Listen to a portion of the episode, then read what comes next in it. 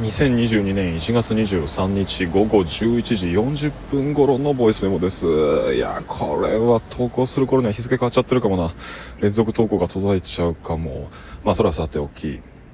今はなんと横浜にいます。なんでこうなってしまったんだ。昨晩の録音でも話したように、梅沢和樹くん、大和田俊くんと昨晩は埼玉で遊んで、で、そのまま梅沢くんの家に泊まって、で、今朝は起きてすぐですね、彼がおすすめしている埼玉の博物館に、えー、二人で観覧してるところに大和田くんも合流し、そういえば会議中だったっていうことで、えっ、ー、と、知人の佐々木健さんという画家さんが、おそらくは自分のご実家かなを開放して開催している個展、合流展っていうのが今鎌倉で開催中なんですけど、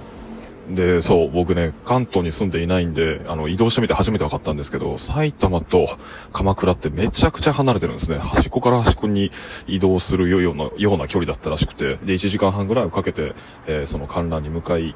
で、えっと、閉廊した後の、えー、笹健さんと、まあ、鍋つつきながらご飯食べて喋ったりとかをして楽しく過ごしてるうちにですね、夜10時が過ぎてしまっていて、いや、今日の録音まだしてないじゃん。っていうか、電車どうすんの？と、なんか、まごまごしてるうちに、大和田くんがこの後、あの、福尾匠くんとね、会って喋る用事があるから、まあ、横浜で合流しようや、と、まあなんかそんな約束はなかったことが後で判明するんですが、流れで横浜で降りてですね、で、すぐさま安宿を3人で割り勘して取って、で、二人をね、部屋に休ませてる間に、俺ちょっと今のうちにララジオ撮ってくるわってことで、えー、出てきて、今、横浜の、なんだ、ここは、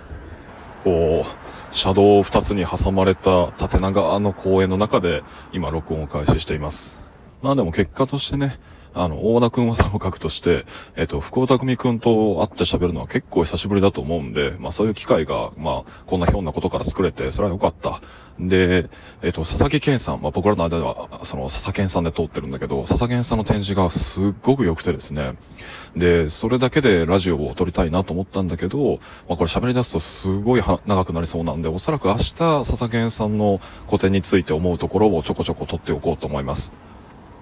あ、そうだそうだ、それでもう一個大事なこと忘れてた。えっ、と、以前からの録音で散々予告していた、あと、えっ、と、ヒクトっていう、ボディパフォーマンスをする集団がいるんですが、その子たちが行ったバグっていう公演があって、去年末だったと思うけど、えっと、それの、えっと、僕が鑑賞した上で書いた批評、レビューが、ウェブサイトでついに公開となりましたので、こちらも概要欄の方に今日リンクを貼っておきます。結構、あの、自信のある文章なんで読んでいただけたら嬉しいです。おー、ていうか雨が降ってきたぞ、どうしようかな。でも部屋に戻っては録音できないし、えっとね、歩きながら移動して、木陰に隠れながら撮ろうと思います。お、お、あ、いい感じ。ここにもベンチがある。えー、そして今日はね、もうほんと取り留めもないを通り越して、単にだらしない話を取っておこうと思います。何かっていうと、遅刻に関してです。先ほどラジオを撮ると言って二人から、えー、二人と一旦別れる時にですね、匠くんが、あの、印象深いことを僕に、あの、教えてくれました。というのも、まあこうやって出先で何か録音を回す。で、しかも、まあ自分で決めたことなんだけど、日付が変わる前に1個っていうルーティンに、多分そのうち黒崎さんは耐えられなくなるんだろうと。で、自分はそうだったからこそ、えっと、毎日投稿し続けていた日記。で、まあ、前も録音で話したように、福岡の日記は、えっと、1年間毎日投稿するっていう約束を宣言してたんだけど、それがめでたくこの間、あの、ついに365日の更新を終えまして、で、今彼は日記から解放されてる状態なんだけど、あの、まあ、彼の日記は途中からその、実際にその日の日付よりも1日前の出来事を書くっていう風にシフトしていったんですよね。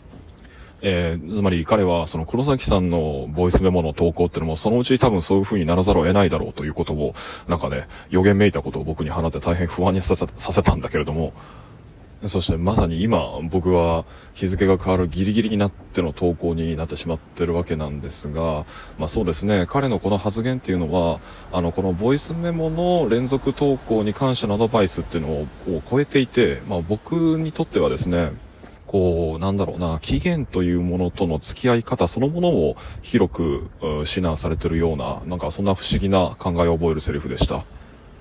いきなりこんなこと言ってしまうと、信用そのものがなくなってしまうので大変怖いんですけど、僕はね、遅刻常習馬なんですよ。で、実は、今回あの、京都からと東京に出てきて、で、埼玉で、えっ、ー、と、梅沢くんと大田くんと合流する約束の時間、もう30分過ぎてしまって、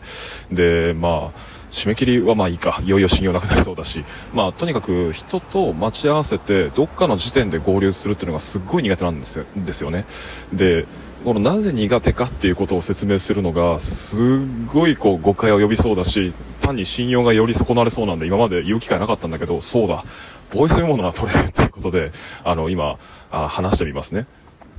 実は今日の、その、大和田俊君と、えっと、外で、えー、博物館で待ち合わせる際もそういうことが起こってたんだけど、僕って、待ち合わせに遅れる際に何が起こってるかっていうと、あの、支度、外に出て、えー、支度する準備みたいなものってのは、なんだったらその、余裕を持って終わらしてるんですよ。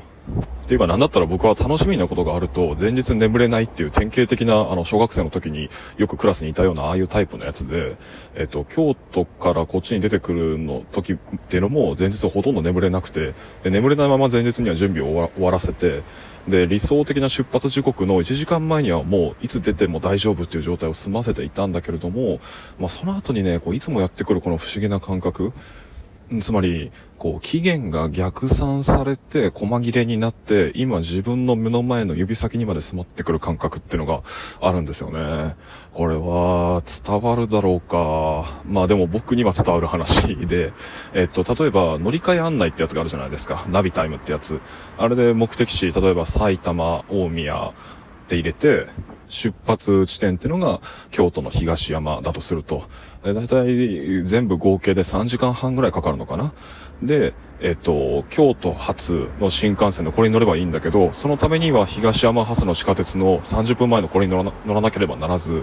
ってことは、その30分前、えー、には、あの、自分、自宅で準備を済ませて外に出なければならず、ということは、例えば夕方4時に現地で待ち合わせをしてるとしたら、えっと、僕が準備を整えて出ている最も理想的な時間は12時で、えー、で、今回僕は11時には支度を終わらせてたんだけれども、えー、さらに遡ってですね、泊まりに行く相手のお家に手ぶらで行くことはできないだろうと。ってことは何か手土産みたいなものを買う必要があって、えー、そうそう、ここからがちょっと特殊だと思うんだけど、1時間前に準備ができたってことは、えっと、お土産を買ったりだとか、あるいは挨拶の品を他に、まあ、例えば今回僕年賀状もらってたから、なんか返しの年賀状とかも手元で今書いて準備できるんじゃないかっていうことが、なんかこう、隙間なく別のタスクが空いた余裕に敷き、敷き詰められていって、すると余裕を持って1時間前、2時間前に準備を終わらせたはずなのに、その余裕からさらに逆算されて、さらに理想的に終わらせておくべき複数のタスクっていうのがその場で生まれて、で、それがまたこ細かに何か時間割を作って今の時点の僕にまで階段を作るんですよね。で、そう、ここまで言うと、ひょっとしたら伝わる人には伝わるのかもしれないけど、そうすると何が起こるか起こるかっていうと、今自分が、えっと、外に出て、えっと、約束された時間に30分に、30分前に着いたとしても、まあ、そこでは、あの、遅刻は免れ得るが、しかし、えっと、お土産を買ったりだとか、返しの年賀状を書いて、まあ、例えば投函するだとかっていうタスクは未達に終わったと。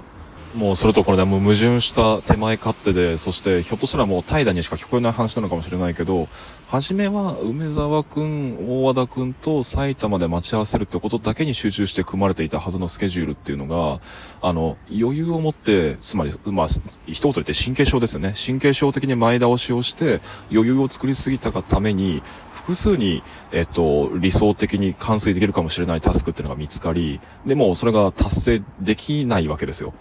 思いついた時には、もうそれは隙間なくぴっちり埋まってるスケジュールになってるわけだから、そして振り返れば、当の、えっと、現地で時刻通りに合流するっていう、こう、それ自体のタスクの達成に集中すればよかったものが、なぜだかわからないけど、複数のタスクのいくつかを諦めて、残ったたった一つってのを、妥協として選び取ってるっていう風にすり替わってしまうんですよ。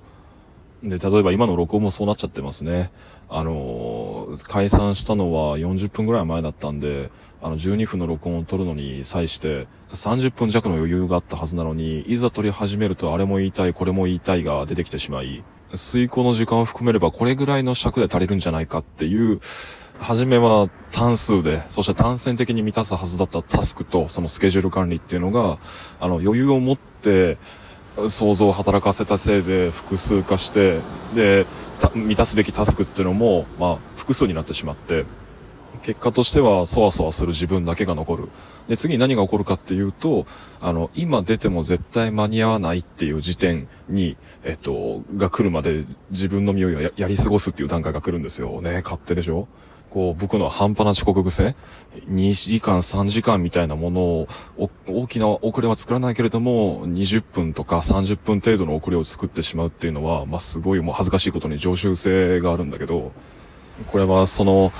うん、迫り来る期限に、えっと、良きに良きを重ねて、過剰に闘争線を作ったおかげで、今度はそこの空いた余白に可能性を見出してしまって、で、その可能性それぞれが別々の期限っていうものも自分の手元にまでまだ迫らせてしまうっていう、なんかまあ神経症が起こしてしまうものなんだと思いますね。ていうか言い訳するつもりはないんですけどね。あの、それとうまい付き合い方を考えなきゃいけないんだけど。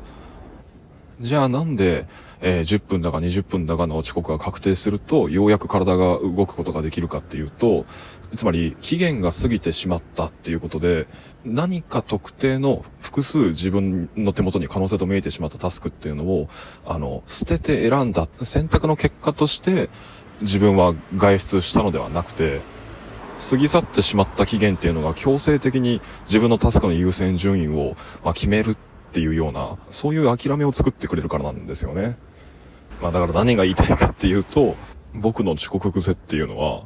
与えられた期限を細かく分割して、その上でなおかつ余裕を持って管理しようとする神経症の裏返しということなんです。いいわけですね。そして日付が変わってしまった。